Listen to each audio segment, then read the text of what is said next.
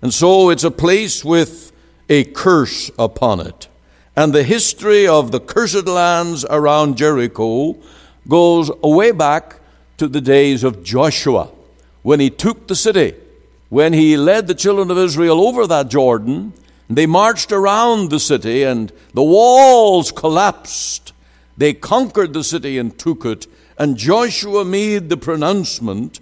He adjured them at that time, saying, Cursed be the man before the Lord that riseth up and buildeth the city Jericho. Welcome again to Let the Bible Speak. This is Ian Goligher, and I pray that today will be a blessing to your own soul as we turn to our pulpit ministry on Elisha the prophet, turning the cursed water into perfect drinking water. We're told here in 2 Kings chapter 2 verse 19, and the men of the city said unto Elisha, Behold, I pray thee, the, the situation of this city is pleasant, as my Lord seeth, but the water is not, and the ground barren. And he said, Bring me a new cruse, and put salt therein. And they brought it to him. And he went forth unto the spring of the waters, and cast salt in there, and said, Thus saith the Lord, I have healed these waters, there shall not be from thence any more death, or barren land. So the waters were healed unto this day, according to the saying of Elisha, which he spake.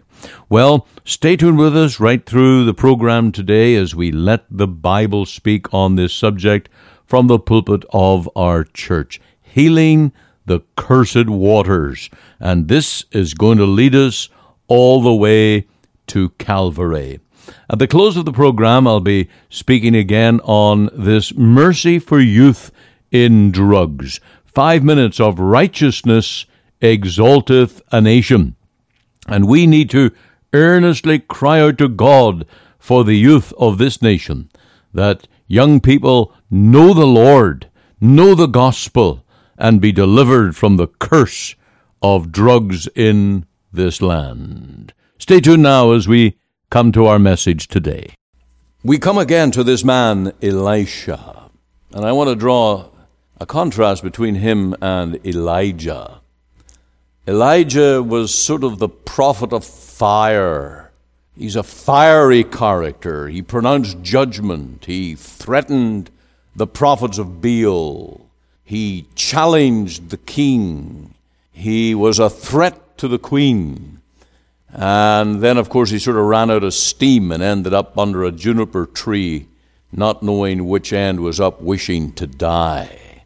But all of Elijah is a man of uh, burly, blasting, and a man that you would want to just keep your distance from. Elisha seems to be of a very different nature. We've learned already that his name means Savior. Eli Elisha, my God. And of course, the, the ending there refers to the Savior. And when you look at the life of Elijah, you'll find that he was the healer type. When the axe was lost in the water, they sent for Elisha. And of course, they cried out, Alas, for it was borrowed. And Elisha, by the power God gave him, restored the axe. When the boy was dead, they sent for Elisha and they raised him to life again.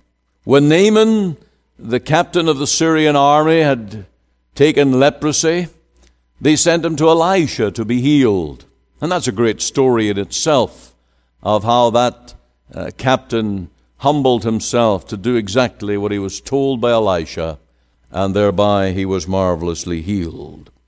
When there was no water in the land, and they sent for Elisha, and he instructed them to dig ditches and they were filled with water. And so he earned the reputation of being the troubleshooter, the go to person in trouble.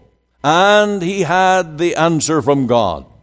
It's no different in this situation that we read of here, because the news is given that This is a very pleasant place, Jericho, down on the plain near the River Jordan at the foothills of Jerusalem. And it's, it's a great place to live, but there's a huge problem. The land is cursed. The land is barren. The word in the original, and you may have it there in the margin of your Bible, means that it miscarries and whether that applies to vegetation that it just withers after a while, or there's no fruit, or it may even refer to the animals that they miscarry, and perhaps even to the people. And so it's a place with a curse upon it. And the history of the cursed lands around Jericho goes way back to the days of Joshua when he took the city when he led the children of Israel over that Jordan, they marched around the city and the walls collapsed. They conquered the city and took it. And Joshua made the pronouncement. He adjured them at that time, saying, Cursed be the man before the Lord that riseth up and buildeth the city Jericho. He shall lay the foundation thereof in his firstborn, and in his youngest son shall he set up the gates of it. And so for hundreds of years, this was a cursed place. And the rebuilding of, of the city, no one dared. No one dared to even consider it. Not until the days of Ahab. And in the days of Ahab, a man called Hiel, H I E L, dared to go back, try and rebuild and dwell and occupy the area of Jericho. And when he did so, do you want to find that in your Bible? All right, let's look at it. 1 Kings 16, it's not very far away. 1 Kings 16 and verse 34. In the days, his days, now that's in the days of Ahab. You'll see Ahab mentioned in verse 33. 1 Kings 16, 33, you have Ahab the king in his days did Hiel, the Bethelite, build Jericho. He built Jericho. He laid the foundation thereof in Abiram, his firstborn. Now, I didn't understand that when I first read that. I had no idea what did that mean. He laid it in Abiram. Well, when you compare the pronouncement that was made by Joshua and you look at this word right here recorded for us, it's word for word. And the price that Hiel paid for rebuilding the city of Jericho, it cost him his firstborn son the day the foundations were laid. And then when they hung the gates on the city, it cost him his youngest son. And so he paid a terrible price for daring to go against that well known pronouncement of Joshua Cursed is the man that rebuildeth this city. And he dared to do it, and he paid the price of his firstborn son and his youngest son in the building of the city. And I'm amazed at the word for word accuracy in the fulfillment of that curse and how he bore all of that. Now, there is quite a battle going on today in academics and archaeology about this city of Jericho. I have learned that it is the second most excavated city in Israel, and that might mean it's likely to be the second most excavated city in the world. There are many exploratory attempts to discover the history of that area. One was a way back in 1930s, and they discovered in 1936 uh, a team led by a man called John uh, Garstang, and they discovered what they were absolutely convinced were the collapsed walls of the city of Jericho. Now, that was exciting and wonderful until in the 1950s, there came along another archaeological team led by a woman called Kathleen Kenyon, and she attributed and dated the falling or the uh, walls that had fallen down, and through carbon dating and other methods attributed it to another period when the Egyptians invaded, and she and her team wrote off uh, the finding as referring to the biblical event where Joshua conquered the city. And of course, they called it science, carbon dating. That really carries a lot of weight with so called archaeologists, and they use that uh, to, I suppose, to their advantage. Some scientists tell me that it's actually very accurate, it's very dependable. But there was only a difference of a hundred years in their findings. And they were both in agreement that prior to the discovery of the remains of those walls, that there was no building in that area for hundreds of years. And that would agree with this curse that Joshua put, the ban that he put upon rebuilding Jericho, which was back in the days of Joshua, and then all the years in between until you filter down to King Ahab. There were hundreds of years, no building, therefore no remains, nothing to discover of uh, civilization of any extent during that time. And so the city, when Elisha was there, the land was bad.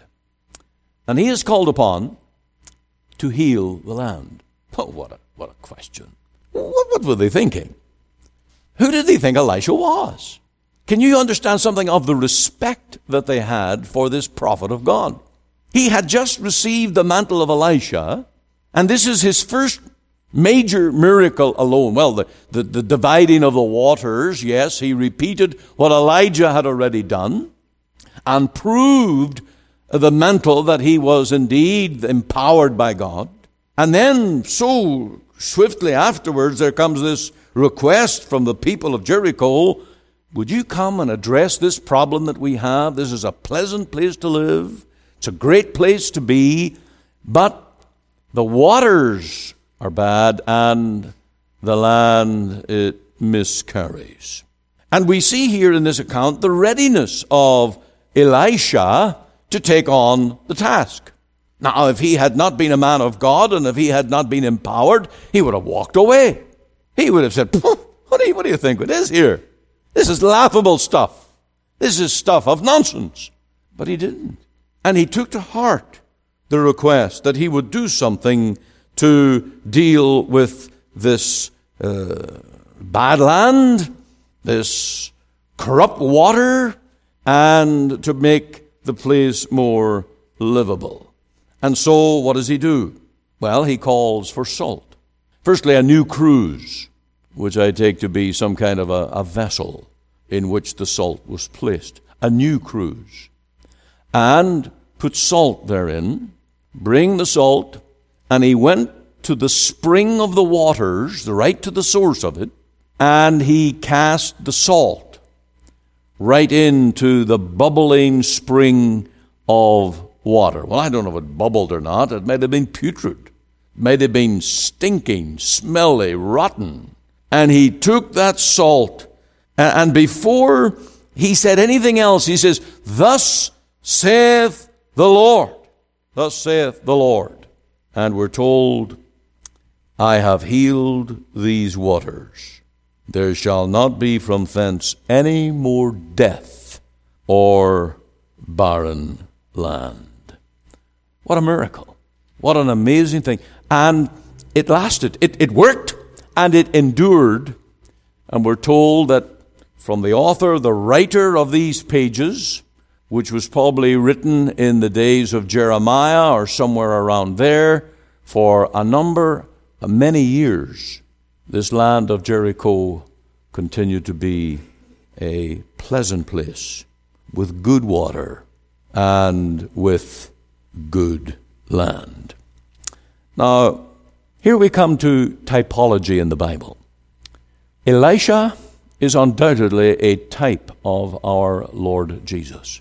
And as Elijah is called upon to address the curse of this bad land and this wretched water, our Lord Jesus came into the world to bear the curse of sin and be the cure from that nastiness and sinfulness of this world. Christians are also called to be the salt of the earth. And the gospel is to have a salting influence. And as we shine the light of the gospel upon the putrefaction, the corruption, and the curse of sin in this world, we expect that there's going to be the changing power and work of God. And so, likewise, the gospel needs to be preached in its fullness and in its purity to become the power of God unto salvation. Now, from this account, from this historic narrative right here in the life of Elisha, of the healing of the waters using salt, we learn some lessons concerning the ministry of the gospel. And the first one is this gospel ministry must go to the source of the curse. That's exactly what Elisha did. The thing that he did not do was to try and go fix the symptoms. Now, the symptoms were all around the city of Jericho. It was the water, wherever the head and source of that was, was filtering down and causing the corruption around the land. And this very pleasant place, Jericho, along the river of Jordan, 800 feet below sea level, and you might think, boy, it must have a very nasty climate. Well, it's no worse than Phoenix. And it's no worse than Palm Springs. And it is this day a, pleasant place to live. But when the water supply was poisoned, and when there were these terrible effects upon the land, well, it was spoiled. But Elisha went straight to the source. He went right to the water source. And we must learn from this that in the work of the gospel, our job is not to try and treat the symptoms. The symptoms of corruption, domestic problems, the carnality, the depravity, the wickedness of man that sin has brought about. And of course, there are social gospels and social ministries that address the symptoms, but they don't go to the cause. Human psychology, I'll put that into that bracket as well. The study of human nature, behavioral patterns, sociology, and all of those things that study really the symptoms. But the gospel must go to the source. And the source of man's problem is not his environment, is not his own heritage or his own upbringing. The source is the corruption of his own heart. And that's where the sin arises. That's where the sinful nature stems. And sin in the heart ruins. And so, if you would be saved from sin, if you would be delivered from all the corruption and the horrible issues of sin in your life, you need a gospel that goes to the very source of the problem. And that is what Christ does. That's what the gospel does. I think of one gospel text, Romans 6:23, the wages of sin is death, but the gift of God is eternal life. And you will see in that text where you have the problem and the remedy that the gospel goes straight to the issues. And if men are to be delivered and changed and blessed, they need to deal with the issue of the heart. And the Lord must change the heart. And there needs to be the, the power of the gospel applied. That brings me to what Elisha did next, because when he went to that water source and he requested for salt to be given, you will see here that, and we learn this lesson, gospel ministry must be applied to the source. Uh, he asked for a new cruse. Verse 20 tells us that. And so we see here his insistence for purity, and the salt, if it's going to be effective, needs to be pure, doesn't need to be corrupted in some way itself. And dare I take a moment here and preach the sinless nature of Christ? This is why Christ is the answer to the corruption of sin in the world, because he is pure. He is sinless. And when we're talking about fixing the problem of sin, we're talking about bringing sinners to the sinless Savior, that they may be healed by the one in whom there is no sin, like as this new cruse. And then we are told that Elisha himself, he took the vessel of salt and he went to the edge of the water spring and he himself cast the salt into the waters. Look at verse 21. And he went forth unto the spring of the waters and cast the salt in. There's application. The salt had to come into contact with the corruption of the waters. And this is fully in line with what must be done in the hearts of men. It's not enough to know about Jesus. It's not enough to learn Bible verses, even. It's not enough to have head knowledge. There needs to be a heart application of the message of the gospel to hearts. And if I, I put it this way, your sin problem must come into contact with the victory of Christ. That's the answer. That's the, the solution here. And his atoning death with all its virtue and all its power, must, by grace, by faith, by the Holy Spirit, by your own claiming and coming, your sin nature needs to be brought to the cross. And only then, by that application of the blood and the gospel, will all the curse and all the problems be dealt with.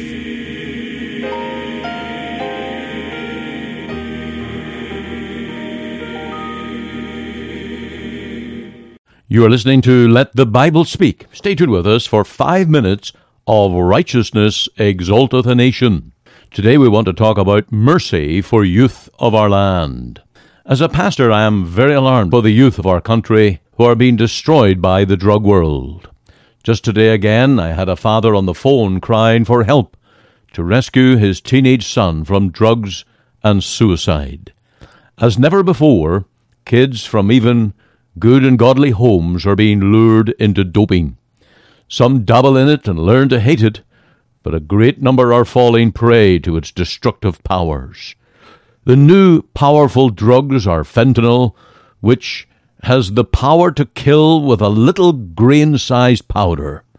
Those who sell these drugs are ruthless murderers, for they know only too well they are dealing in death.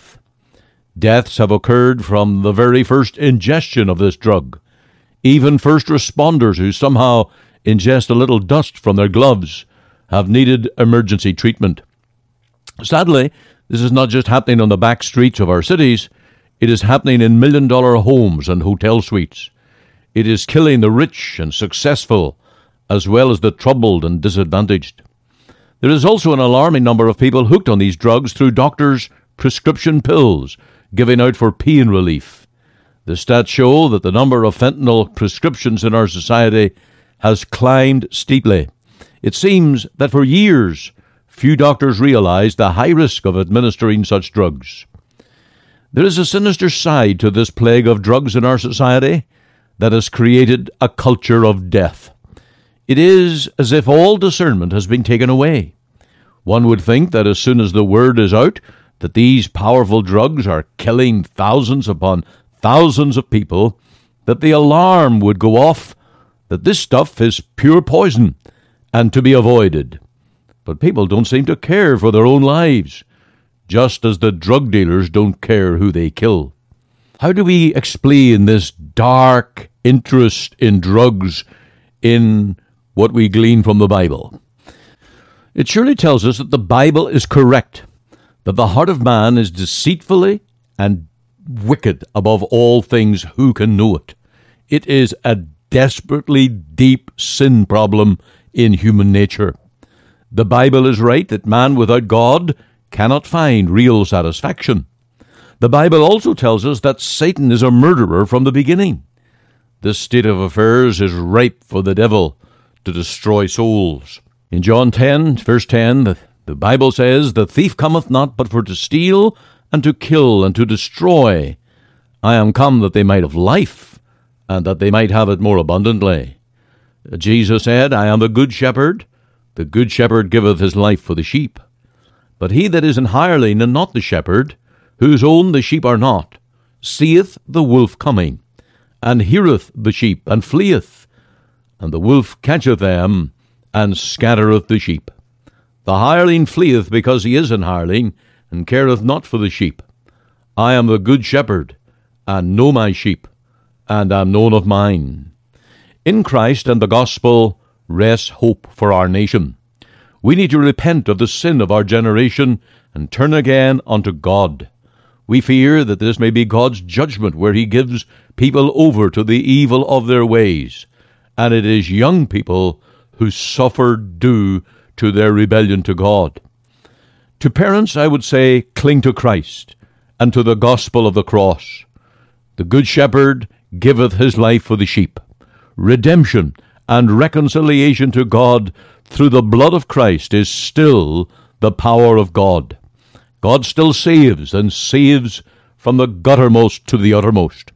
It is time for God's people to awaken to the death throes within our society and turn back to God for mercy and deliverance for the rising generation that know not the Lord. It is time to pray for God to make the gospel great again, to turn his people to walk again in the paths of righteousness. For righteousness exalteth a nation, but sin is a reproach to any people. Proverbs 14:24. Christ is our righteousness. He is our savior from sin. He saves from its guilt, its power, and one day from its presence. Trust him to save your soul from your sin. You are listening to Let the Bible Speak, the radio broadcast of the Free Presbyterian Church in Canada. This is Pastor Ian Goligher. If you missed part of today's program or would like to hear it again, you can find it archived by program date on our website. Just go to www.ltbs.ca, CA for Canada. There you can read my blog, find my Bible study notes, audio and video sermons, as well as helpful articles. Or you can go to our podcast on iTunes. We're on the air Sundays at 9:30 a.m. for our full church broadcast and Monday to Friday 5 a.m. and 5 p.m. on this station to bring you the gospel from our Free Presbyterian Church here in Cloverdale. We also invite you to our church services on Sundays 10:30 and 6 p.m. Through our website you can listen and view to our online services at 10:30 and 6 p.m. Make it your Sunday worship. Click on the Live Now button on the home page of our website. Or if you would like to talk with me one on one as a pastor, please give me a call. The phone number is 604 897 2040. The mailing address is 187 9058 Avenue, Surrey, BC, V3S 1M6. We're located just two blocks north of number 10 Highway on 188th Street. Our website again is ltbs.ca. You can join us Monday to Friday, 5 a.m., 5 p.m. here on the station as we let the Bible speak.